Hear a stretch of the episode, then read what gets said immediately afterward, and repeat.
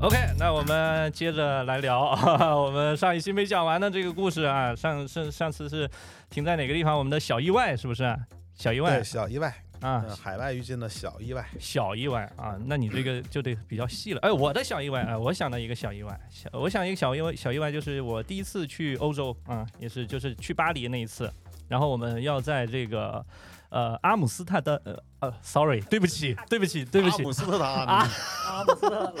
阿姆斯特丹，你在阿姆斯特丹转机，然后我记得是上了那个要转的那个飞机，就阿姆斯特丹飞巴黎的那个飞机以后，我都已经坐下了，然后这时候我发现那个空姐就往我这边走过来了。然后结果是真的是找我的，你知道吧？ 她说了啥我已经不记得了，但是我要你我的我你不是应该听不懂吧？对，然后我记得的是她把我的钱包递给了我，哦，我是在他把钱包递给我的那一刻，我才知道哦，我的钱包已经丢了， 曾经丢过是吧？然后嗯我我完全不知道我钱包是在什么阶、什么环节、在什么地方丢的。总之，只是人家把钱包给我送回来了，然后那个钱包里头有我的这个换的这个钱啊什么的，其实其实都在里头。那看了一下，还什么东西都没少啊。这个给我留下这个印象还是还是挺好的啊。都说那个欧洲是这个小偷横行的国家，但在机场起码这个我遇到的这这一次这个对我还是挺挺 nice 的，是吧？上天你们你们比较钱还在吗？钱都在。钱都在，钱都在，钱都在，确定不是看你钱太少 了还你了也有可能看打开钱包一看，哇，哭了是吧？ 这人太可怜了，给你放了两欧 元，对，吃顿好饭。哎没错，没错，没错，没错啊！伊朗呢？你有没有什么小意外？大家知道那个欧洲这个这治安比较差嗯啊，但巴黎是更差。然后你在巴黎街头，你会经常遇到小偷，我还遇到不止一次一种种类的，大大手型段小偷，中型手小段偷非常法的。儿不一样是吧？啊流派也不一样。对他当时是让我去签那个类似于保护动物或者保护环境，哦，你这么说，我想起来懂了，了就就是这种，就是啊我也遇到了，这我也个是对遇到吧了对对对对，他让你签但一些那种，让但你我签没字让他得逞，所以嗯他的整个流程是什么样的核心就是分散你的注意力。这个手法叫做声东击西。对，啊？哎，啊等会儿，我你觉得我们详细的描述一下他这个现场作案的方式啊，我们就举个例子，对吧？嗯比如说我正在站在这个这个巴黎歌剧院面前拍空镜，我正在拍的这个过程中，就会有一个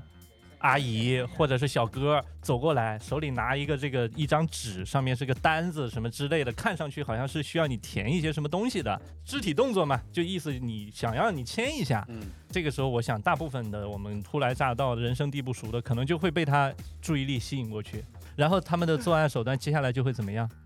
接下来就是在你和这个人沟通的过程中啊因为？他就不好把意你思的推那辞个吧录制键给你停 了，是吧？ 然后他的同同理同行，，对，嗯，然后他同伴就可能从后面，然后开始就翻你包，翻你兜哦，对哇塞，甚至有一些就是明翻的那种状态，就哦不会是等那种很拿镊子啊这种很很隐蔽的手法 啊就是就是在简单粗暴，这样很粗搂暴着你啊。，然后这边就开始翻你的兜。天哪，对，然啊你后你丢东西发了现吗？？那次我没有，啊对，因为我我我其实还警惕还挺强的，遇到这样的人我就即刻不给他们沟通的机会，就是速速远离，速速远离。哇，我还是单纯了。我当时是遇到这个情况，我我只是以为是那个人想让我签那个，比如说什么动物保护，我签了就要给他钱，你知道吧？嗯，这这我只分想到了这一呃层。对分两种，这啊个这个比较入门的偷盗手法是声东击西嘛。之前对有同行摄影师在在巴黎损失惨重，嗯，嗯嗯他是啊哦他是身上被番茄酱泼了番茄酱，啊对，他要不身上被人被人故意泼了番茄酱，然走后在大马路上，他在拍照。他啊应该也是在那个巴黎圣母院附近那个景点儿，就在大马路上，就就在对外对头对对啊然后就被人 泼。啊不是他不知道，然后会有一个人好心的过来跟你说，哦哎，你看你身上有番茄酱，哦然后啊说那边大概有一个肯德基或者麦当劳，你可以去那儿洗手间你可以洗去一那下儿，再取一些番茄 酱。你可以去买一包薯 条， 不要浪费这些番茄酱。然后，那你正常发现身上沾了脏东西，你肯定就是注意力集中在这儿了嘛。嗯，然后一回头的话，他的一个摄影包就没了天哪，啊，里边相机镜头全部东西没了啊啊。但是这个都特别快这个是比较低级的手哦法，，对你这么一说，我倒想起来了。我们那时候就是也也是在巴黎，就转场的那个过程中，拍空镜转场过程中坐地铁，然后我们从那个地铁出来以后，走在那个通道里头，正走着，因为我们拍空镜嘛，那相机就拿在手上了，然后遇到一个当地的法国老太太，他把我叫住了，嗯法语、英语我也不确定啊。总之从这肢体语言上，我 get 到了他的意思。他的意思是说，小伙子，你太年轻了，你这个相机啊不能露在外头，会有人抢你的东西。你，我建议你把这个相机放到包里头，我建议你把相机现在就 给我，对，不要让我动手，不要要让不我识抬举，不要让我儿子过来抢你。啊 不要不识抬举，是 吧？呃，嗯当然，确那实个后来我听说，那个也是同行亲亲身经历的。巴黎后来后期就已经有技术投到了，啊就比如说嗯拍婚纱照的居多嘛，就是嗯大部分也都是中国人，然嗯后有一定消费能力。嗯就比如说华人夫妇在那拍婚纱照，然后就会有两个看上去很善意的，也是游客样子的西方人过来跟你们说啊，好幸福啊，祝福你们，我们可以和你们一起拍张照吗？嗯然后就可能有一些亲密的肢体动作，比如说挽着新娘的手啊，啊挽着新郎的手啊拍照。嗯，然后拍完之后呢，新郎的表就没了，表就被卸掉了。对，这也有玩手法的。是啊天对哪你说到技术投到的话，然后其实一个比较容易丢东西的城市就巴塞罗那。我去之前我就被被大家都告告诉过了，说千万要看好自己的东西，不要怎么不要跟陌生人说啊什么的。然后我去了，然后后面虽然我没有丢任何东西啊，然后当时是有当地的一个地接朋友跟我讲说，其实他们在巴塞罗那是有一个一个不成文的学习的系统，就是他们俗称叫“小偷大学”。然哎后是是专有门 培训机构，对对，机是构专门专门来培训你这个东西的。然后你怎么样才能上这个学呢？持你入证上岗啊，对你的入学，你是要其实要你要积攒到很大一笔财富的。然后你你学费还蛮贵的，因为你这个东西你学会了，你可能对你自己来说它是会有很多那种莫名其妙的收入嘛，对不对？然后就是你还是有一个门槛，你要交很多钱。然后嗯他们教的那个手法真的是千变万化，就是积淀了几几几百年的这种偷盗历史吧，然后把所有的东西融合成了一些手法都教给你。他们还会有一些什么考试记录，你知道吗？最最快的一个考试记录是两分钟之内，我在你身上可能偷走你十二样东西，你天没有哪知觉。然后这是他们的一个记录。你学会了吗？ 我没有积攒积攒的那个财富呢。然后后面那个有一对新人也是跟就后面处的跟我们关系很好嘛，他在离开巴塞罗那最后一个晚上，他说：“哈哈，文心，我呃在这儿玩了大概也快半个月，我也一样东西都没丢，好开、心啊，好开心啊。”然后他第二天就跟我说：“文心，我跟你说完这个话之后，我呃的手机就被就丢了。甚至 最后一句话都是那个小偷帮他的发送，是不是？对，他是他是怎么丢的呢？他跟他夫人在巴塞罗那吃最后一顿晚餐，然后就后面有一个人过来给他送报纸，然后就先生您的报纸， 然后这个啊报纸可能在你吃东西的时候不经意就垫在了你的手机上面，然后可能他就是一手拿报纸，然后一手那个手就可能把你的手哎机呀抽走了，非常之快，暗你根度本。陈仓，对，而且甚至那个新郎他之前自己还有一些警备，说你送报纸，你是不是来偷我东西啊？啊，然后人家报纸送好了之后，他说 我就知道不是来偷东西的，啊，但是一掀开，哎，手机没了，然后但是你也只根本找不回来了，就对，就是这样。天哪，对，所以说还是就是出差，不论去玩儿啊还是工作啊，对，一提高定警惕吧。嗯对，一定要嗯提高警惕。包括那个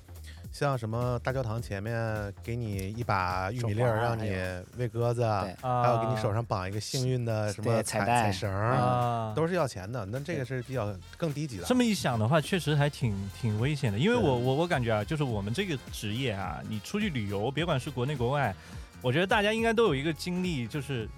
会有人找你帮他们拍拍照照或者合影啥的。我印象最深的就是我去巴黎拍拍空镜那一下，我光帮别人合照了，你知道吧？我现在想想就后怕，是吧？ 这个家伙，我当我帮他拍照的时候，那我后头那包啥的，指不定这个就给手手你身法上一下。少了十几样东西，但你自己不知道。呃这属于小意外，大意外。大意外的都没回来， 那几个同事，哎呀，对对呀，对呀，对 呀，对呀，对呀，嗯，大那那几个已经做解员了，大意外首当其冲啊！你们这个地震大呃北海道道大地震，哎，对对对对对对对对大停电之夜，对，那是我那那是我第一次去日本，然后就去了北海道。我记得当天晚上，我跟撒谎。对札幌，我我跟陆哥睡在一个房间嘛，还记得那天晚上吃的啥吗？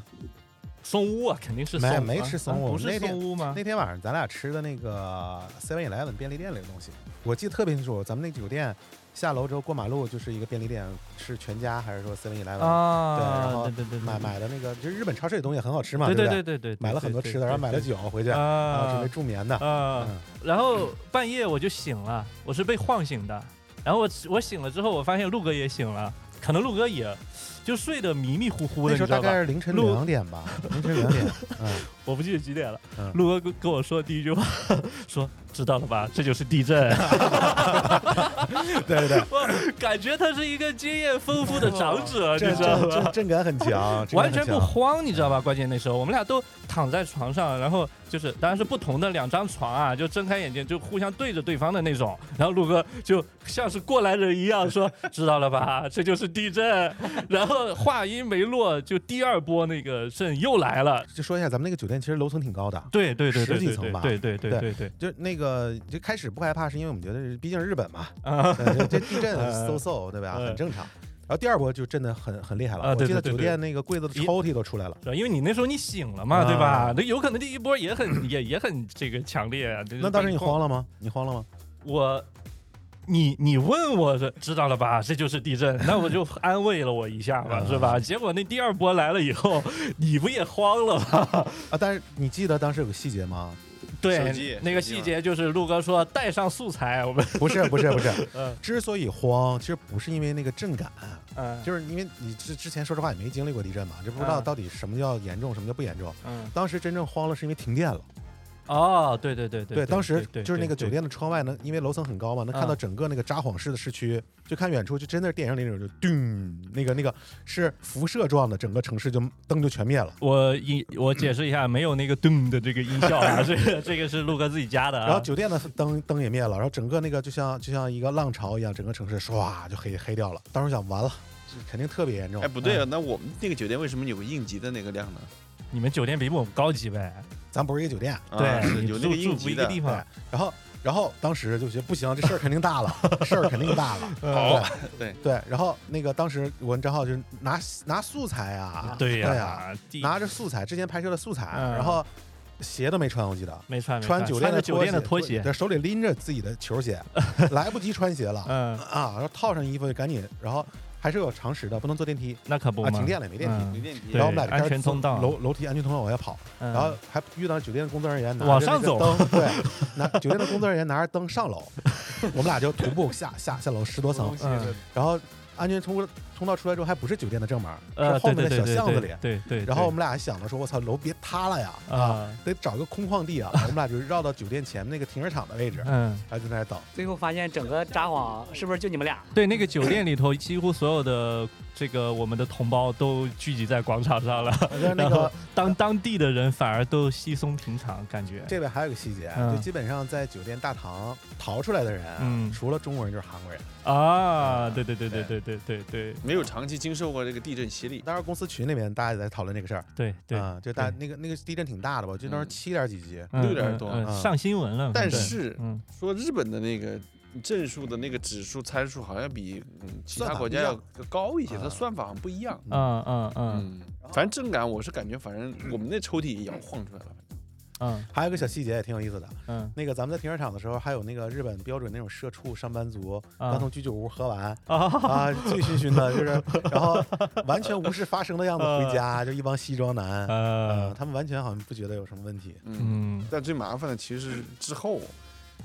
走不对了了，第二天也停电嘛，很多地方对就停电电力没恢复，是吧嗯？我对记得我是没们没什么好，没什么东西吃。，对，就走在那个街上想找点吃的，结果发现便利大店家真的买空了，对，便利店对是空的，哎，这个有照片，我们可以放到那个 show note 里头。对就是便利店确实空了，然后应急灯照着，然后好像应该还挂了那个横幅，横幅上可能是一些安抚大家情绪的一些字吧。嗯然后我们走在那个那个大街上，因为都停电嘛，所以那些呃饭店、小小小餐馆的那个生意也都挪到了室外去烤对就是烤鱼嘛，对是吧？对，如果嗯你们那个你们家这个居酒屋是有碳烤服务的话，就可以摆出来，对。对然后我们好像买了啊烤玉米吧，烤烤鱼和烤鱼买没买啊？烤烤鱼都没烤玉米，烤熟对对没对，没烤玉米吃烤烤玉玉米米，对，确实嗯没吃的。然后后来知道，其实停电是一种保护，是防止失火，而并不是说啊电力系统受损嗯，啊。然后所以，但是感觉好像日本市民都很习以为常，很安逸，他们不觉得怎么样。呃对。但是就是后来它导致一个东西，就是它它在那儿晃的时候啊，你还确实挺害怕的。就是它那个嗯那个它在震的时候，你那个感觉，以至于后来我回来以后，都还有时候会产生这种晃的错觉。就想想那个感觉，确实是挺恐、哇，那个恐错怖觉的。是不就是是以你前 B 五杠一的时候火车过的时哎，候？对对对对对对对对我想对问一下，它对那种震是那种钝感的吗？这种很锐的，还是说那种像船一是样？摇对，摇摇，因为它摇的吗日本那个建筑，它肯定为了防止地震，也对都也都是嗯做成这种比较有韧性的这种嘛，一个楼就会跟着哗哗哗哗左左右摇摆，然后整个床也会左右摇摆，感觉像坐在船上的那个感觉差不多。就哦，就你还记得手机没信号对，啊？手机没信号了啊？停电了嘛，那基站都、哦都不不 work 了。对当对当时有对没有想过，那个在即将过来这个半小时之后，即将面临一大波海啸？呃，那有想过啊，但因但为是那我个，觉因为得正好是在你们之前不是有过大海嗯啸？你日本岛国嘛，那你对既然发生地震，很很大可能会但这个海啸来了，你就你没有办 法，你逃不了。但说是啥也没那就用就回到那个地震前天晚上嘛，后来咱俩在停车场看没无事发生，咱们就回去了嘛，嗯回去睡觉了嘛。嗯，后来有好几波余震，你记得吗？对对对对对，就是第二天白天我，俩就接受了，就是我啊是穿着鞋躺在床上的，就反正不跑了，睡吧。啊对对对对对 对对，然后第二天就出现一个事儿，开始抢机票了，哦，对对对，机票很因为难我买们嘛，过几天有婚礼，嗯有一个婚礼必须得回去，嗯，对，抢机票了，那个机票超难买，对因为因为那个飞机场停了嘛，嗯我们就得想怎么坐新干线出去，然啊后到哪对个对城对市能有机票回 国，你知想道吗了一些各种各样的方法，啊，对，是是哎我我我我们俩的机票还在，我咱们俩从对札幌飞回东京了对对对，啊，然后你们是是坐新干线走了对是吧？呃，也没有想坐新干线走，嗯，也没走成。但咱不是一批出发的，我们俩回东京了，我记得。他那个还行，他就是飞机停了以后，有有有其他航空公司的，就是派了很多飞机过来接人走。嗯，嗯，反正最终都给安排上了。 OK，你嗯们你们有什么？我出了意外我就不在这了。那可能是拍摄上吧。对，拍摄上影响嗯我拍们摄了，我们曾在有一次拍摄，啊就是稳定器没有带电池，啊，哎，这这个我想起来了。手持稿，这个这个我经历过两次，我第一次是很久很久以前嗯去，也去去日本拍摄，那个那时候的航拍是大疆的那个精灵一代，然后啊自 GoPro 嘛 GoPro，然后自己配图传，啊，然后你的那个图传那个监视器的那个电池，你知道那种电池吧？就啊 DIY 那种电池，那个电池丢了，不知道丢在哪儿了。啊然后那那你没有监视器的话，你航拍肯定不行啊。那结果幸好我我是有一些这个理科基础的，所嗯以当时我就看了一下那个监视器后面的参数，然后算了一下串并联、电压、电流。哎呦，哎然后我们去超市买干电池，就是五号电池、一号电池，串并联组装了一个纯 DIY 的电池，嗯把那个监视器点亮了，啊使用正常使用啊啊，但就是不好看，像一个雷管一样。啊这是第一次啊，嗯这是第一次，第一次这种意外。第二次意外是，呃，温哥华拍摄，带的智云的第一代的小稳定器，嗯，电池也不见了，幺八六五零还挺好买的吧？应该，没有啊。就当时我们去了那个店，那个店你知道叫什么名字吗？嗯，叫温哥华电池商店，就叫这个名 字啊啊！你想想他在温哥华的地位，啊就他家是卖汽车的蓄电池，什么电池都有，啊，但就是没有就是没有那个智云一代里的那个电池。啊然后老板给我们做了一个。啊他做了一个可能电压有点问题，所以这个稳定器使用上出力就特别的不稳啊，就是经常容易垂头，所以你使用的时候不能有太大角度和颠簸啊。然后更更牛逼的一点是啥呢？这个电池很贵啊，记得当时应该就几合人民币几百块吧，他给我们做这个电池。嗯，然后我们拍完了之后，这个电池我们拿着没有用啊，半价他回收了 啊，他相当于租了一个电池给行啊我这们。老板挺会做对生对意对，啊还，挺有意思的啊。伊朗，你是怎么回事？日元的充电器没有带。那你哎然可后以咬那个电池，一咬它就有电了。对， 电池哎呢？然后索性就那么两块儿，嗯，所以说，而且出差还是长差，一出差出半个月，就想啊，这个怎电么池都办咬细了是吧？当时当时就想着没办法了，省着用吧。 对接他们那个设备对接商，就说你海外这边有没有什么分那个有店什么的，都是一查那个那边也都没有，买买不着是吧？对，买不到啊、啊，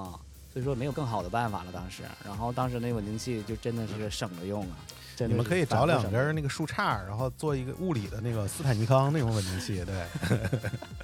我找两条杆儿，然后挂在你肩你上想拍摄了？了吗？啊你想拍摄了没有吗？没有没有，拍得很好。 啊，哎对呀，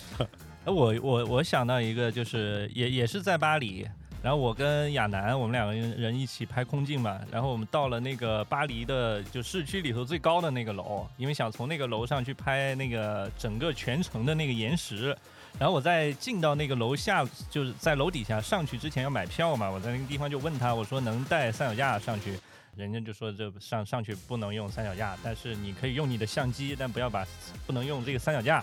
所以我跟亚楠，我们两个人就全程手持 拍了一个这个日转夜的延时，以至于因为我去的时候刚好是快日落了嘛，然后我们想拍从这个白天一直到晚上的那个，以至于到后面大家都是上去以后是想去看那个埃菲尔铁塔的那个夜景灯光秀的嘛。后来到晚上人越来越多了，然后我能明显感觉到后面有一个 老太太就就在抱怨我说我。大大概大概意思，我翻译一下，可能就是哇，这小伙子你在这儿拍多长时间了？你这叫叫不叫我们拍啊？我们来这儿以后还没还没落着拍呢，你这这站太长那我时间我。好奇一点啊，你嗯手持拍那个岩石后来可用吗？可用啊，放到这个个正片里头了呀那。手是如何做到那么稳的呢？啊当然不能纯靠手是吧？顶因着为它那个顶上那个为了防安全嘛，它是那个玻璃，然后我们就把那个机器镜头就抵在那个玻璃上，让自己凝固住，然后就拍，嗯， 就就等它就等它拍完啊。这个这个还 前还前提是先把手放在屁股下面做麻， 对，然后再去拿着那个相机。嗯， 其他的其他的呀，哎呀，我说一个，你就嗯挺挺有意思的嘛。我们听说这首都机场啊，这这又大雾了，哎，大家都在等，嗯哎，就俄航它能飞，风雨无阻，风雨无阻。嗯哎，我听说这个传说，哎，嗯我这亲身经历过一次，在莫斯科转机，然后俄航那个飞机飞飞在空中的时候，你能知道，能感觉下边很远的地方已经在打雷了，很远的地方真的 下降，很远的地方在打雷，有闪电。哎，就感觉这飞机没有说要盘旋或者去其他地方，冲着那个雷、那个电的距离明显感觉到就这往个下降了机机长兴奋起来了是吧？ 踩油门了是吧？冲着那个电、雷电那块黑雾已经就出去了。嗯。去了以后，我是我想不可能这真的要降吧？你啊这个是不是有点危险呢、嗯 然后在那个下降的途中，就看着玻璃上就往雨往玻璃上拍，嗯嗯然后那个飞机就嗯嗯嗯这么颠簸，嗯嗯然后那个闪电地方好像就在旁边儿，嗯我那个时候就特别特别紧张，嗯就想嗯有可能人的传说可能是真的，啊 然后真的这个飞机就在雨和雷电当中就下降了。嗯着陆在那个莫斯科的机场，然后整个是淋着雨下的 飞机，嗯特别大的雨。所以说我后来我做和航的时候，然后一当时就不太理解，就是大家为什么乘客我们落地之后会不约而同的开始现场掌嗯声。对，对，每一次觉得都很要有鼓仪式掌感。是吗？对没对哎，确实是对对，俄航俄航鼓掌，啊对对对对机长的鼓励。 对，那俄航还有一个挺有意思的一件事儿啊， 呃那个就飞机上不是有那种小瓶的红酒吗？啊嗯俄航也提供那个小红酒，就一一瓶大概是一杯的量。嗯然后有一次啊，也是从英国回来，然后俄那个坐俄航的飞机，然后飞机上人很少，嗯大概就十几个人。嗯然后我和那个另外一个同事，然后我们俩就喝那个小小瓶的红酒嘛， 嗯然后一人可能多要了一个，然后那个空姐就给我拿了一瓶大的七百五的玻璃瓶的，说你拿这个喝，喝完了之后把瓶儿还给我就行。 她可能觉得拿小的太麻烦了，哎嗯还呀是，挺豪放的。还有什么？还有什么？我想想啊，然后头等舱啊，对对对，头等舱还哎呀显摆一下这怎么能忘了呢？来吧。给大家分享一下这个头等舱的经历，也让我们这个开开眼界，是不是？这过于吹嘘了吧？浅谈一下嘛，是吧？浅谈一下，嗯，这不是总座，你说这东西没啥可 能。好吧，对不起，嗯，我比较好奇，就是给你上多少道菜，是是你自己选择呢，还是说他一套给你上来？呃，第一个礼遇啊，第一个礼遇，我觉得是那个是提前登机。其实你到机场值机的时候，就专门有一个配了一个类似于管家这样的一已个人，经把你盯上了，就已经他定全位是程你全程陪。是吧同你，他嗯他那个时候他就会安排你先上飞机了嗯啊，所以这也是就很多时候就比如明星艺人他们坐头等舱是不是有一个人有一个个人在前面挡着我？有观众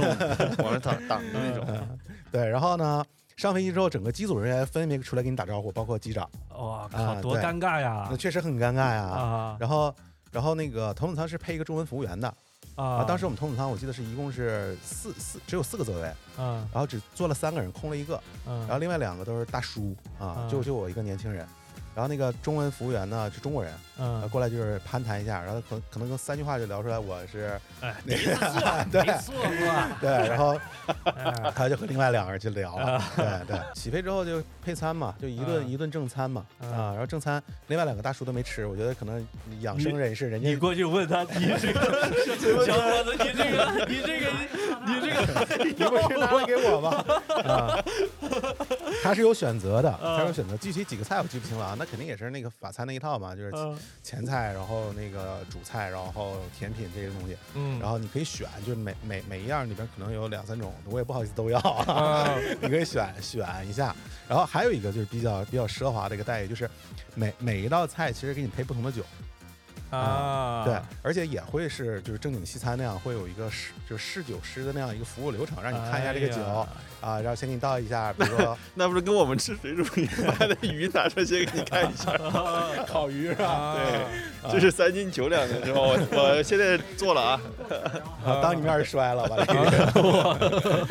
对，啊可以让你看一下这个酒，然后给你倒一个，嗯你试行不行啊？嗯行的话，对，然后可能你吃前菜的时候，呃，是配这个白葡萄酒，嗯然后呢，然后之后换一套餐具、杯子全换掉，对嗯，然后上主菜，主菜再给你配另外一款红酒，嗯红酒有的有的选，你要哪个，要哪个酒庄的，类似这种嗯你不懂啊，嗯就反正对这样巴拉巴拉这一套。嗯，然后啊，还有还有一个环节是铺床环节，但我没好意思让人弄，没有滚床环节，机长和副机长出来出来主要床哎读了床一下在。在那个床床上面整两个小天鹅嘛，啊它是这样的，那个头等舱肯定是能全平躺的嘛，其实它的那个睡睡眠空间就有点像那个机场那种胶囊胶囊酒店啊，那种睡眠舱，啊全平躺之后呢，其实它是有乘务员过来帮你铺床的，啊然后。啊，挺逗的是，他还发你一身睡衣啊啊，那那我肯定是没换嘛啊，对哎，不是有还能洗澡吗？啊，那没有，啊那可能是阿联酋航空的几个就极致奢华的。啊我那个普通的标准的头等头等舱就是一个全平躺，啊，然后我也没用到铺床，有小房是吧嗯？小屋是吧？呃拉帘儿啊，啊，是拉帘儿的，嗯啊，没有硬门儿，没有硬门儿。嗯然后你你真的就睡了。是啦，那能舍得睡吗？那嗯那要是我坐头等舱，那说啥不能睡啊，对不对？啊，啥玩意儿都得体验一下，对不对？对，啊，然后回回回去程是头等舱，回程是那个商务 舱。啊回回程我感尾觉尾舱、行李哎舱陆哥，你再科普一下这个这个排序，这个到底这是是头等商务和经济，然后那个当然里面还有超级经济舱，啊，加钱选择超级经济舱，呃，那个，但是现在绝大部分航班其实都没有头等舱了，还有那个买的 extra 的那个什么 leg room 啊长一点儿那个啊，对对对，就是那种就是前面稍微宽一点的。但其实那个很很多飞机机型现在都取消头等舱，因为这这头等舱确实很少人买，因为对性价比太低了。啊，那那就就是说，那你体验完之后，你觉得它对得起它这个价格吗？对不 起，对不起，对如果如果是我个人的话啊，我啊我宁宁愿补差价做经济舱啊。 对，然后那那你这样的有话，你其有实多我少钱的情况下，你会选择坐头等舱呢？那这已经超出我的这个财富认知范畴了。对我我可以回答你，就是我有多少钱我都不会买头等舱。 那那嗯张机票多少钱？六万吧，啊人民币，人民币。正常经经济舱我觉得三四千吧，飞趟巴黎。天哪！啊，六万那张机票，那你折合下来一共飞十个小时，一个小时六千，啊啊，每分钟多少钱？ 别算了，心疼啊！对，然后然后那个因为回程坐的是商务嘛，所以就平行对比了一下头等和商务嗯，啊，就我觉得商务完全够用，哎呀，对，咱平心而论，你是不是觉得回到商商务舱以后，整个人舒服了是吧？找到自己该待的地儿了是 吧？回家了是吧？对对对，三次给我上两个，啊，但是那个从厕所出来以后，还是不自觉的往那个往经济右边舱走往经经济济舱走。啊啊，这是哎，对，这是飞机上的住的，就是我们国外住的那酒店，还有什么更厉害的国外分两种吧，一种是有意思的，啊就？有意思的，有意思的，我觉得难。咱先咱先整那个俗的吧，整俗的啊，国外住的，对，住最贵的那个巴黎时装周期间的那个巴黎半岛啊，那个巴房黎半岛，对巴黎半岛，听上去嗯和这个半岛咖啡啥的没大关系是吧？ 哎，无独有偶，啊我我住的最贵的也是半岛，嗯半岛先跟呃东京的先半跟岛大家这个科普一下，半岛是个什么地位呢？大概半岛啊北京有半岛，王府半岛嘛。可以可以对标一下包，啊包，啊其实其实这个应该这到个爱马仕的季节那了。那不一定，嗯必不一到定到不了爱不一马定仕，你你还有一些小众的那个 One Only 那种，那种更贵嗯。但是它的问题是它是巴黎时装周期间的嗯嗯啊啊，那个时间的房价很高了，啊！而且当时订的是一间套房，所以呢啊，你进去以后体验，它它凭啥这么贵呢？那确实奢华啊奢华在是也是有一个管家全程陪护你到房间里，然后告诉给你铺房床啊间，我床已经铺好了啊，然后你睡觉，它站你旁边 儿瞅我啊呃，他的一年轻小伙儿啊，啊然后他告诉你各种开关儿什么怎么弄，那那这个东西咱们也会用嘛，啊然后他会特别殷勤的告诉你。后来我觉得啊，有点我有点不好意思，是因为他他肯定是想要小费，啊！但是因为我确实没有小票儿，就当时带的钱都是一百一百欧元一张的，人家说住我们这儿的都是给一百欧元一张的呀，你看小克给给我们的一 般有，然后那个那个还有就是那个 mini bar 里边儿所有的那个酒水这些东西都是畅饮无限量畅饮的。 啊当然对于那个房价来说，这些东西也不值钱嘛。啊。啊，当然我也没惯着你他走们的时候 都灌都拿灌走塑了，都灌那个塑料瓶儿里 拿带走啊我拿了。拿塑料拎走的。是不是？他那里的睡衣啊什么都可以拿走，我记得。嗯，那应该那不能这吧有点那那犯种法了吧他那这个个床床品、枕头全带走了，电视、呃，浴缸先拆走，马嗯那马个什么桶马马桶盖儿拆人家马桶盖儿啊。然后你这另外一个层面最好的，我觉得有意思，啊就有意思的地儿，怎么个有意思法儿？有意思。比如说那个住在那个科鲁格那个国家公园里边那小木屋，哪个国家公园南非的那个野生动物园儿那个啊保护区里面的小木屋那个酒店啊嗯？啊，小鹿陪你睡觉那个呃对对对对，啊还有狮子吼嘛，说咱那晚也上听到狮子吼，对比较复杂的野兽的叫声， 啊嗯那是青蛙吧？呃对，那儿挺有意思，但它条件很朴素，啊基本上就是招待所级别啊！但是在那个环境里面，这这这些东西就不重要了。嗯它属于野奢吧那个叫。嗯这住宿体验其实就是比较接地气，然后住到了这个就 Airbnb 就比较主打就是住在那个房东家里，和嗯房东共处。我是觉得这样这种形式还挺挺舒服的，然嗯后是你一不是会呢别扭吗？不会，我完全感觉那房到东在是异地的这哪种哪国人温暖啊，哪米国兰人人，意大利。啊，意大利给对你做饭他了说吗？对他给我做饭，呃，先说他什么，他之前有过来来那个来来华就是玩儿的经历，啊对他对中国印象特别好、嗯啊，啊。然后呢，就这样我们有共同语言嘛，恰好你会说意大利语吗？哎然后就切换过去了。哎呀最后我们用中文对接的，啊人特别热情，聊天嘛，然后给我一张地图，他会告诉你你要是在这边待几天。然后待几天的话，你会在这里边哪些地方值得去啊？嗯你会通过什么样的交通方式过去？然啊后他会给你一一的，就是向你分享，然后嗯告诉你，对，然后很细心啊。他对他们家还有印象最深刻的，就那个阳台，我会发现他们那边的房子，就是每个家庭都会有一个很超大的一个阳台。那可能不是说整个意大利都是啊，但是在米兰我所触及的那些地方，就很多人家里边都会有一个很大的一个阳台。嗯然后在那阳台里边，大家可以在那边喝个下午茶。我们住的是楼顶嘛，可以就是看看日落，然啊后整体的居住还是挺惬意的。呃，然后第二天早晨，房东的妈妈给我们做早餐，我因为我忘记名字，但是特别好吃的面包啊嗯，啊、然后嗯不是披萨，然后后来就是给我一个很深的印象，就是就是我以前对可能对西方所谓的发达国家印象里面，可能都是那些有钱人就过着那种无忧无虑的生活，不会为生活所奔波嘛。但其实就是通过他们这个就是言语里面，其实觉得就是大多数的人都是和我们其实一样啊，嗯嗯都是一个就是普通人，然后都在为生生计在奔波。嗯，对，然后他有个妹妹，然后也是在打超市打工。哎呢？对他有个妹妹，他打们听人啊妹妹干嘛 呀？他妹妹因为也在家里啊，因为有一、啊有我要第二天出行的时候，他妹妹帮我送到了地铁站，哎呀，啊是就特别的、啊呃，很有没加善意你吧微，信啊？很这嗯有是善意，很善意。哎，怪不得那穿衣对风格变了呢。嗨，我还印象中对那个名字叫皮耶罗，呃，那位帅哥，哎呀，哎，你这么说起来，我倒想起来，我我在你那也有个一 个意大利朋友，嗯没有，我有法国朋友，我在那个法国，对法国，嗯我在歌剧院外头拍《岩石》的时候，有一小哥嗯看我当时架着那个轨道，还有那个精灵在那儿拍岩石嘛，然后一个当地小哥看看样应该也是这个影像爱好者是吧？过去跟我盘道，啊，然后我也听不懂，咱也听不懂他说啥啊，大概意思就是说你在这儿干啥呢？我说我在这儿拍岩石的。他说哎呀，你整的挺好啊，这个要不咱加个微信啊啥的？当然不是啊，加了那个 ins，嗯，啊，看后来看看我看你的片儿，对后回国以后还这个时常点赞是吧？嗯，真好，挺好的，来自陌生人的善意。对，挺好的。这个我刚才聊的住啊，然后聊一聊那个出差行李，国外出差的你的行李，啊、对我我嗯我的习惯啊嗯，就是尽可能从简，简单到不要托运，啊，就哪怕你出去那你一这个不月的可时能长？吧？嗯可以啊，可以做到啊。你不每天一双袜子吗？呃，你在海外的话，你就不能做到这个这个程 度了啊、啊，就国内的话，肯定按天带带袜子、内衣什么这些东西。然后嗯，国外的话，为什么不托运呢？因为飞得多了之后，你会发现行李丢的概率其实挺高的。啊、有的时候可能行李中转的时候没跟上，等它再跟上的时候，你可能你的拍摄行程你又换了一个城市，这个东西就很麻烦。嗯之前经历过好几次行李没跟上的情况下，啊，所以我觉得尽可能的从简。嗯啊，文心作为女生的角度上来跟跟跟大家分享一下，这个长途的国外出差，行李上有没有什么需要特殊准备的？我跟陆哥完全不一样，就是嗯我根本不会尽可能托运，对尽就可怕能它拖不的丢，嗯是吧？ 根本不会去想它会不会丢，只会想说我够不够用。我会带非常，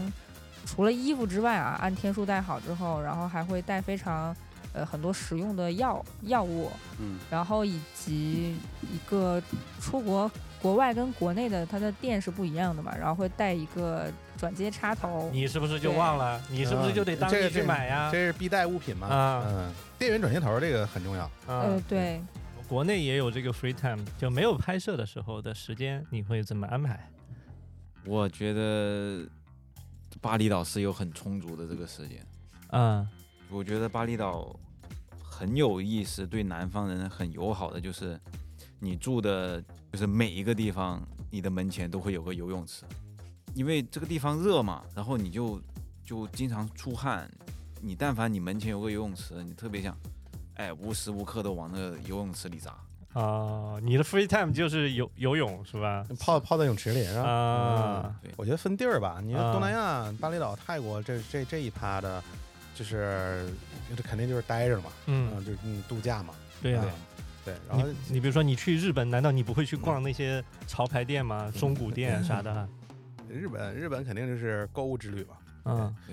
然后像那个有有一些国家，比如说有一些地域特色、文化特色的，我可能会选择出去扫扫街、拍拍照片之类的。哎啊呀，对你这不是伊朗要做的事情 啊哎吗？嗯，特别是没去过或者比较有新鲜感的地儿。行吧，那大家都是一些这个这个比较比较私人的这个爱好啊。那我说说一说其他的，就是就想去还没去过的地儿。不冰岛吗？嗯冰岛不就是欧洲小青海吗？就是就是传闻不被破坏保护的，还是你要很去完破坏一下，是吧出两个片儿嘛， 是吧？啊啊，呃，主要哪方面吸引你？风大景自然风光吧，风光就是对，还是白日梦想家的电影影响太大了。哎呀，你也想踩着、嗯你也想踩小滑板儿啊啊？那可不嘛个公路是吧？啊我整个哈雷搁那骑骑，不挺爽的？我应该也是想去冰岛。你也想破坏一下？对， 我觉得呃，作为我们的这个这个影像工作者者来说，应该属于是我们的天创作的天堂那个地方啊，风景啊、风光啊，这这这些确实是挺挺令人向往的，嗯。但是我不会开车，所以我自己肯定去不了。啊、 他你他也想自驾去冰岛？没有，它有一个地方是那个，就是那个那个飞机残骸那个地方，啊，它不光是你开车都到不了那儿，你还得徒步走很下远，下来走挺远的地儿，嗯对，才能到那个地方，就挺挺嗯想去一下。那你也想？站在飞机上拍张照片吗？嗯、那是那可谁不想 呢？对吧？啊，对呀、对冰岛还是挺挺挺好的。就是拓宽一下这个最远边际吧，就是南极，嗯，看一看企鹅呀、看看这个人类最后一块净土这是个这什么个样的。难难度有点大，你嗯一一是成本高，二是你不晕船吗？你过西风带那那一下，嗯我还好，对，上次咱们那个年会不也是坐了一天船吗？嗯，我我还那可个以，船不算什么。你那是东南亚的那个近海上的 船，那能一样吗那？是有十五米浪的那种船那种好。好望角、好望角这种求生的那种是吧？哎，你还别说好望角，咱咱咱还真可以去哎过。啊，去去过好望角，是吗？对，去过好望角。我有南照非片那一次对吗去南非就绕过好望角了。没有，是陆地上的好望咱角们。也看着企那个鹅那个了，点对吧？也看着企鹅对，南了。非有企鹅的，在是吗海滩上有企鹅，有企鹅然后那个企鹅跟那个电视上的不一样，它那个毛少，啊，热它呗也不是白的，热，有点少，有点发发黄黄。你呢，陆也哥不？是吧？我嗯你我你想我去其哪实我没去过，想去俄罗斯比较有兴趣。就觉得觉得挺也挺冲突的吧，他那个地儿，对，就是作为一个算是一个那你准现在得西去方乌克国兰啊，家听冲突那儿那是有是真真有冲突。啊，然后确实跟东北有关系吧，因为从小那个吃你野像巴长大啊，喝格瓦斯，对，那个你像哈尔滨，红它糖很多血建糖筑啊，包括那个一些一些生活习惯上的东西，和那边受一些影响。 嗯对，然后包括它的一些自然风光、地貌什么的也挺有意思的，啊，特别是硬俄俄罗斯东部的那些地方，汉子，哦，你说俄罗斯，你是俄罗斯哪一块儿啊？海参崴呃吗？还是东东？边这边儿，那边儿远东地区的这边儿。哦，你想去远东地区对那边对啊？不是去莫斯科那地方。啊，对对，然后而且那个还有一个点就是那个推荐个电影啊，就《捕鲸男孩》儿啊，啊，啊那那那里面讲的就是远东地区俄罗斯那边儿的事情，还挺有意思的。那就是海参崴，对，和那个白令海峡嗯，那个交界那个位置，啊，文心呢我其实想了半天，我觉得都不去过了，不是没啥想要再去 啊，的。也有一部分这些原因了，啊然后还有一个就是说，不论去哪儿，然后想想和大家其实一起去， 哎 呀，一下拔高了，这下，哎呀，确实。对，确实因为其实因为之前我的那个所在的产品线，大多数的出差后面就是我一个人去，然后所以其实无论去到哪儿，无论是那个拍摄还是假装度假，然后大部分吧就是好朋友们就只有我自己哎呦，孤独啊，之旅。然后，对，所以所以就是无论去哪儿，就是还是可以跟大家一起去是比较好的。嗯，然后其实哪怕之前去过的地方再重新再去一次也也无妨的，真的，因为感觉这几年就是。就是整个世界变了很多，大家变了很多，然后自己也变了很多。大家因为都长大了，然后哪怕再去一个去过的地方也没关系，那感觉应该是不一样的。嗯，哎呀，这一下就给拔高了，确实，嗯。拔高了，拔高。哎，那说到这个地方啊，大家如果是单纯的从这个拍摄的角度上来说的话，那你觉得哪个国家是你最喜欢的呀？拍摄嘛，嗯， 拍摄最好拍、最出片儿肯定是伦敦。对，这这个为是什么呢？可能拍的比较多。你像疫情之前，基本上那那两三年，每年夏天基本都会去嗯啊、然后，呃，首先那个那个文化就不用说了嘛，对吧？就是老资本主义国家，啊对，包括它的建筑啊、风格什么的，就是很有当地特色。嗯然后其次一个就是夏天的那个欧洲的光照特别好。我们在伦敦拍摄的时候，基本上都是下午开工，就是啊中午中午化妆，下午两点多能开拍就啊 OK、然嗯后但是因为一直可以拍到晚上十点以后，嗯啊 因为它的夕阳大概是八点多的时候是最好的角度，啊！而且这个光持续时间特别长。你你是说伦敦当地时间吧？对，伦敦当地时间，啊对当啊地时间，啊嗯基本上我们的行程也很也很成熟了嘛。然后，呃，整个伦敦市里一天的话，可能下午拍一拍一些人文类的东西，然后一些建筑风格的东西，然后嗯等到下午夕阳之前，找一个之前我们选好的一个比较适合拍光感的一个位置，嗯然后之后太阳降落的时候，就回到大本钟、摩天轮、河边儿这一条线儿嗯啊，就很紧凑嗯啊，然后足够有特色，嗯，嗯，然后光好，光好嗯，效率很高，嗯。哎然我后觉得还有一点就是，其实那些欧洲城市它之所以感觉到好拍，另外一个原因就是它城市的那个建筑的颜色，它确实真的是基础在那个地方的。呃，最近那个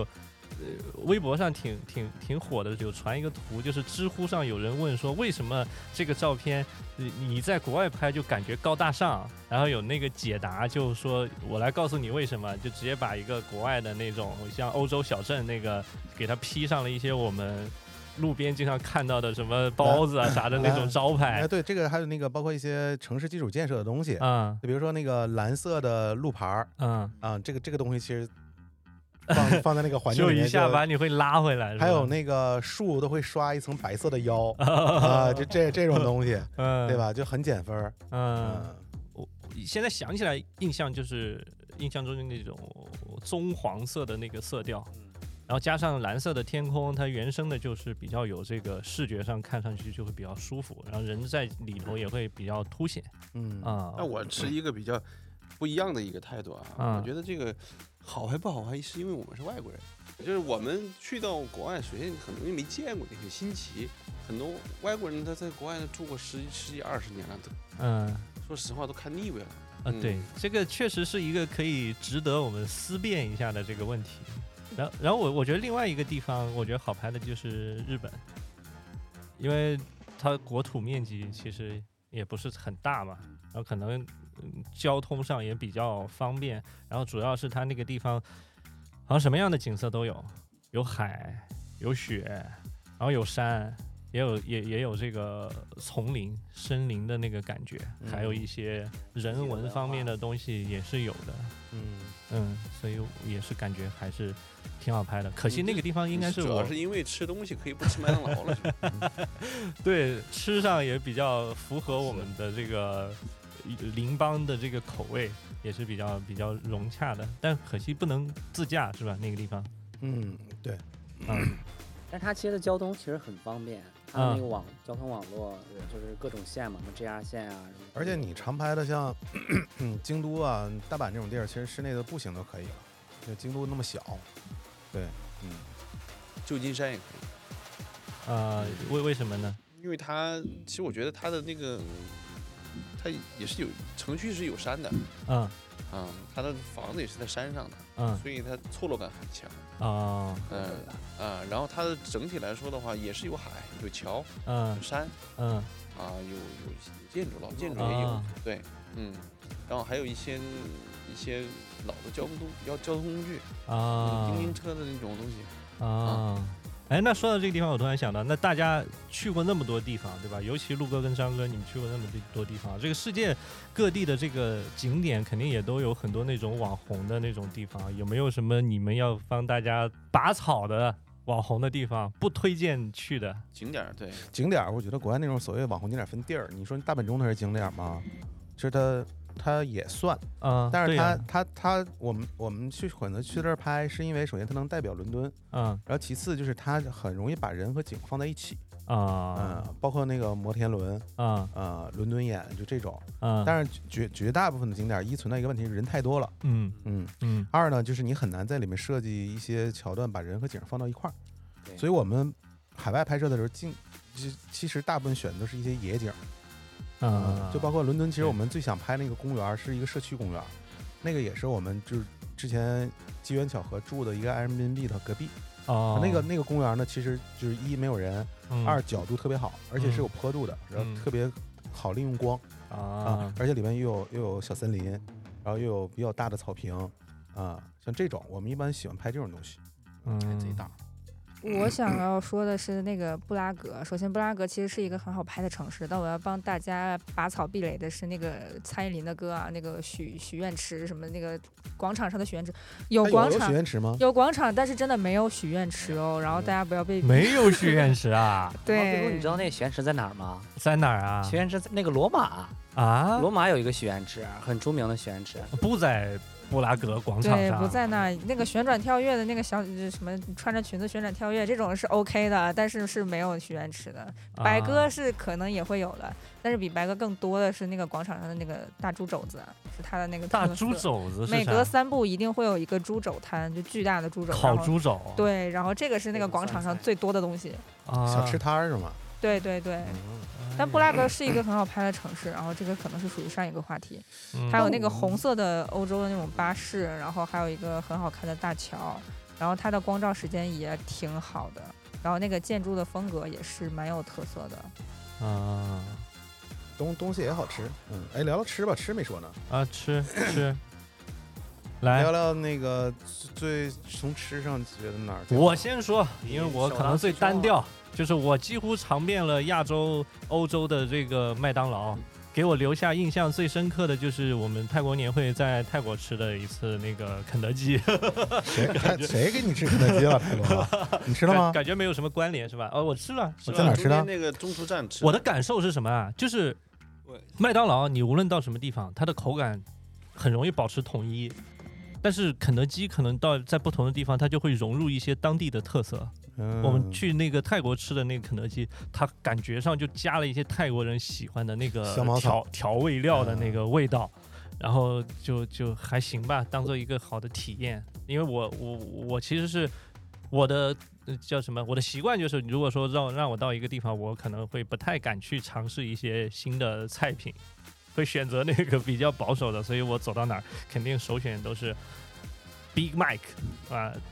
麦当劳啊。大家呢？在日本吧，对日本其实可吃的东西也比较多，然后它比较贴近华人口味，比如说除了拉面啊，天妇罗、寿司，嗯然后那个刺身、烤肉，是吧？啊这这所以这你不都觉得就都都比较寡淡吗？它的烤肉又不没有韩韩式烤肉那么有，是吗？那可能我没吃过韩式烤肉，哎你没吃过韩式烤肉，你肯定吃过韩式的烤就肉国啊。国内是吃过的，但是没嗯对，就是它那个快餐就是还是也挺特别的嘛，比嗯，如说松屋啊，嗯典型的，松屋永远的是。嗯呃，对 对，对，哎，松屋是唯一可以替代麦当劳的。啊你们去那天你们去吃寿司的时候，我我我和大学选择回再次 回到了松屋的怀抱。啊， 呃，哎，跟大家解释一下什么是松屋，对，日本很常见的一个快餐店吧，呃相当于什么呢？日本沙县吗？呃，差不多日啊本沙，日县。本沙县是吧？对对它里头主要售卖一些什么东西？售卖就常规的，就是吉野家那个流派的一些快餐，但烤肉，烤肉，它但它是的吧招牌就是烤牛肉饭，而且还大家还记不记得，就是咱们在日本点餐，其实也挺挺那个，都是自助，对吧？没有人去，哎，你呃好，对请问这你想个点什么？这它有个自助机，然后对你你自己到去那儿选以后就会感觉很奇怪的一件事情，就是它既科技又复古，又传统的。嗯就是你比如说这个伊朗说这个点菜的这个系嗯统，对吧？你你像我们国内都可以这个二维码，你直接对手机上去对选，然后甚至你支付也都在手机上。嗯但在日本的话，他就非得给你中间再有个自助转机转这么一下，嗯就是你是在那个自助机上去选择吃什么，以后依然要拿纸币。对硬币投到那个机机器里头，然后那个机器给你一张卡是，然后你拿那个卡再交去给给那个给那个店家，店家然后让他知道你吃什么东西，就就就就嗯就是给人这种感觉，就是嗯他们喜欢在这个细节上折腾呃有一些这个可以摸得到的这个实体化的那嗯个 那个科技的这个感觉，嗯，阿杰呢，觉得哪儿最好吃？当然是你的老家，对，我觉得好吃的还是我老家巴厘岛。啊，对，巴厘岛我认同，巴厘岛对可能排第二吧。嗯，你介绍一下巴厘岛美食啊你最，巴巴厘岛美。最喜欢吃食啊，巴厘岛美食就是大家统一刚刚说的那肘子啊，的哪有这种？ 来 吧，哎排，我没吃过，我都知道是猪排，猪排，猪排，对，呃嗯这它这它它猪排就是过后可能因为巴厘岛毕竟在海边嘛，是吧？ 嗯，然后我在那就是踩点的那几个月，然后也接触了很多巴厘岛的那种地街啊，包括他们那边的餐饮供应链啊啥的。哎呦哎，都呦接触到供应链了，我天，对对，，就是了解以后，我就发觉他们那边的海鲜其实都是出口到出日本的。哦，我觉得对其实对都是国内进口过去呃的其，实 那个他嗯们那边就是品相比较好的啊，对就是螃蟹啊、龙虾啊啊，就这些东西，基本基本上都是供日本的。啊哦，对，嗯所以就是我也是在巴厘岛第一次见到，还是在很多年前吧，见到一个跟手臂这么长的皮皮虾，就是我当时我还第一次见哇，。你那是异形吧？你是脑哦，子真的里有，这一想，这就是异他形的那他个在在那个就是水明水明漾那边就有那有一条海海鲜大排档一条街，对啊他那个名档就那个像水族馆那种名档点菜的那种鱼缸里啊放的都是基本上小臂那么长的皮皮虾，呃对装每每一只都装在一个矿泉水瓶里。啊，对，哇 这边那个啊，对我们我们确实想是那个虾肯定是从小就在那个瓶子里长大的，对，就防止它打架呀，或者说受伤啊。这样样那它长大了就是在那个瓶子，就瓶矿泉水瓶那么长，嗯想象一下。就最好吃的还是螃蟹吧。呃，那个对，你可以介绍一下那个店，那个店是当地人才会去吃的一个店。对，因为当时去就是还是在打工的时候嘛，毕竟没有那么多钱去吃那种顶级的套餐。嗯那你现在是大老板是吧？现在可以吃顶级呃可套不餐啊嘛，了。供应链了都是吧？对，然后吃我忘了那家店叫什么名字了，因为太久没去 不了。是，它它是印尼当地语的一个名字，他那个老板做的那个味道还挺有，挺符合中国人味道的，就是黑椒、黑椒黑味。胡椒啊，什么咸蛋黄呃，啊。咸蛋黄，我当时就有咸蛋黄螃蟹了，我觉得就呃很张浩，你惊去艳过？吗？我那个店我没有，你们别说了，伊朗都你没过带吧我去过啊。就是吃螃蟹，你花个两百块钱能吃到出来顶的那一种。这也挺好的。就包括就是当时去吃的那种小店啊，吃海鲜那种，我感觉其实它的那种除了界面点简陋之外，其实它的那种新鲜程度跟好吃程度也不亚于中国的那种五星级的餐厅。只是厨师看起来比较瘦，比较黑，啊啊，像是卖你的卖好印朋度 友哎阿三的那种恒河水的东西。哎呀。文心呢？就是在我心里面，就是封神的这个出差吃的东西，还是巴厘岛的那个猪排，因为我太爱吃了， 因为我本身就很爱吃肉嘛。然后那个好吃到什么程度呢？就是我自己平时没事的时候可以经常去吃。然后我上次拍摄的时候是有一对客人，他的那个呃印尼盾，他就是换就换多了。然后其实因为因为印尼他那边的消费不是特别的高，但是他就是换了大概好几万的印尼盾。然后他到哎呀走之前他花急不掉了，需要快速的花快掉，啊速花掉他。把那个店盘下来了， 哎呀，没有，他就是要玩好几天嘛，然后就每天晚上都会叫我去吃那个，跟他去吃那个猪排，然后、哎呀，对吃猪排喝酒，然后可以连吃很多天，然后都不会腻，特全别靠你了是吧？这全很开心。虽然那个肯定不可能吃掉几万块钱，但是有帮助他，有帮助到他。 啊，对，然后其他的像像欧洲的一些东西，可能就会比较像现在那种，嗯，下午茶那种会比较精致，但是也很好吃。但是吃完了之后，我可能会忘记。嗯，但是这种猪排真的是封神了。嗯然后以及我比较是我是北方人，我比较喜欢吃米去，然后呃西班牙的海鲜饭，然后你什么的，那那不是一旮旯的整个。就那个西班牙海鲜饭，我觉得蛮好吃的。然后因为国内其实也有味道蛮好吃的海鲜饭，但它的价格确实呃可能加了很多的成本在里面。嗯，然后在西班牙的路上，你可能花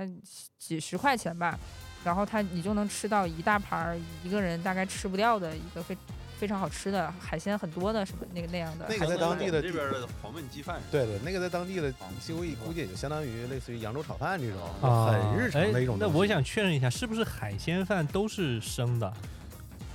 你说的那个海鲜饭里头的海鲜是熟的还是熟的是熟的，海鲜然饭后是蒸出来的啊？我在对北海对道对吃过一次海鲜饭，啊。这个这个这个海鲜冻，给我留下对海鲜冻，呃，是哪个冻呢？就是那个井 啊中间加一个那个点点儿儿那冻个，就是盖饭的意思。给我这个留下阴影了，你知道吧？对对对，这个这个啊我也踩过雷啊。那个在京都拍摄的时啊候，就吃了一个回转寿司，嗯回转寿司，然后那个就也是自助点，类似于在一个 iPad 上去点嘛，嗯然后也没有图，然嗯后我叫海鲜冻啊，那嗯那觉得就我其实不喜欢吃生的嘛，我觉得那那那就海鲜盖饭嘛，嗯，。那那你说牛肉冻，那就是牛肉盖饭嘛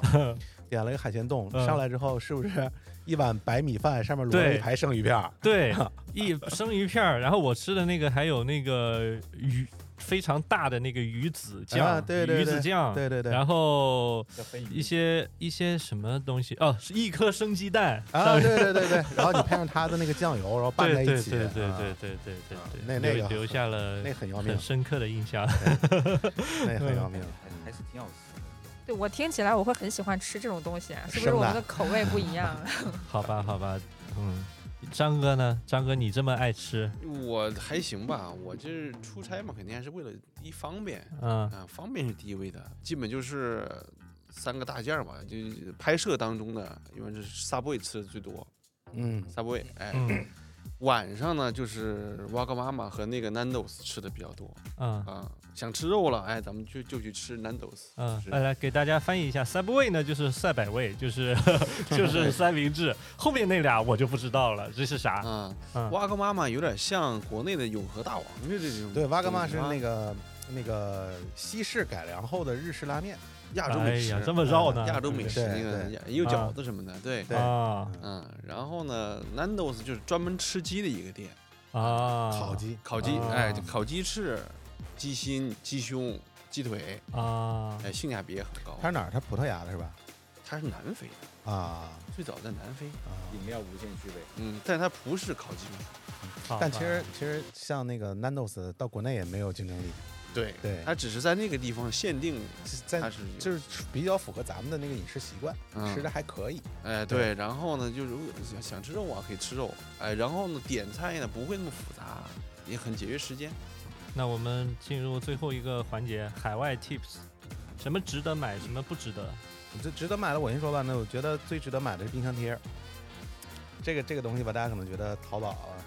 几百块钱都可以买到，可不吗？？可不吗？义乌、温可不州吗产的？那你在那儿买的也保不齐就是义乌肯定产的是啊我我嗯我我发现我家里百分之九十以上的冰箱贴啊，肯定都是 Made in China，啊，这个是肯定没问题的。嗯，但你在当地去挑选买它的那个体验，哎呀，和你回家把它贴在冰箱那个体验哎是完全不一样的。呀对，所以我觉得哎冰箱你贴看是看到各地是一定要买的啊。而且那个我有几个冰箱贴的就是特别有意思的。比如说那个日本，我买了一个忍者标的一个冰箱贴，啊它嗯是立体的，它是把那个你贴上之后，就是那个忍者标扎在你的冰箱上了啊，对对，那个就很有意思。那个加拿大买的一个冰箱贴是那个当地三他们三个吉祥吉祥物的小动物，嗯白熊和谁谁谁，他们他们三个人在划一个皮划艇，啊就这种你去买的时候就很有意思。嗯然后那个新西兰的冰箱贴就是一个小绵羊，是毛绒玩具质感的，嗯嗯，，这还比较好啊。对你敢想吗？这个陆哥这大花臂啊在那儿挑冰箱贴，还买那毛茸茸的那对种冰冰箱贴我肯定是必买的，哎必买的啊呀。，哎呀，还有吗？嗯，其他的我觉得没有什么必买的吧。然后我觉得有一个就是大可不必买的，就是各地免税店那些东西。你会发现，就国内的免税店的东西是最便宜的啊，不特别是酒水啊这些东西啊，嗯那海外卖的其实除非是特别特别有特色，你确定国内买不到的，值得买，而且就是很累赘。我一般买的最多的就是非处方药，保健 品，呃，非处 方药，啊 保健品哎啊，啊哦，嗯，都都有什么呀？跟大家推荐一下。一个是嗯，比如说头疼止疼的，头疼药真有头疼药是啊，吧？止疼的，嗯啊，止疼的，然后嗯，比如说蚊虫叮咬嗯啊，皮肤病嗯，啊，然后就是一些常见的一些非处方药，还还有没有其他的？呃，我除了冰箱贴啥的，我会做一些攻略，然后就是查一下这个国家它比较什么东西会比较有有它的历史啊，或者有它的特殊的意义。比嗯如说新西兰，它很多周边是源自它的国鸟，叫 kiwi 鸟，是一个没有翅膀的鸟，特别可爱。因为新西兰它的物种保护的特别好，这个鸟它压根儿就没有天敌，没有进化出来翅膀，然后就会有很多它的小周边比如然后说 kiwi 的肉罐头，啊 kiwi 刺身。 嗯呃，然后就会它有它那个手链什么的会比较好好嗯好玩和有纪念意义。然后比如说像布拉格的话，它其实是我们小时候经常看的一个小动画片，叫《鼹鼠的故事》，鼹鼠的故乡。然后它就哦会有很多鼹鼠的可爱的周边。然后这个东西你买回去，其实呃自己觉得蛮有意义的，而且咱那这个正宗的对，啊，咱这这个，对对嗯对，它确实义乌可能不卖这个东西，我嗯买回去觉得还蛮开心的。嗯然后放心，你的 kiwi 肯定也是义乌产的。不是那个我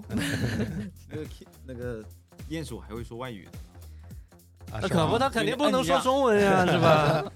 嗯，对，然后就是切记，就是不要说冲动消费，就是你看到什么没看到的东西，夸夸全买，然后那个东西其实大部分可能会踩雷，就还是要理智消费。 啊，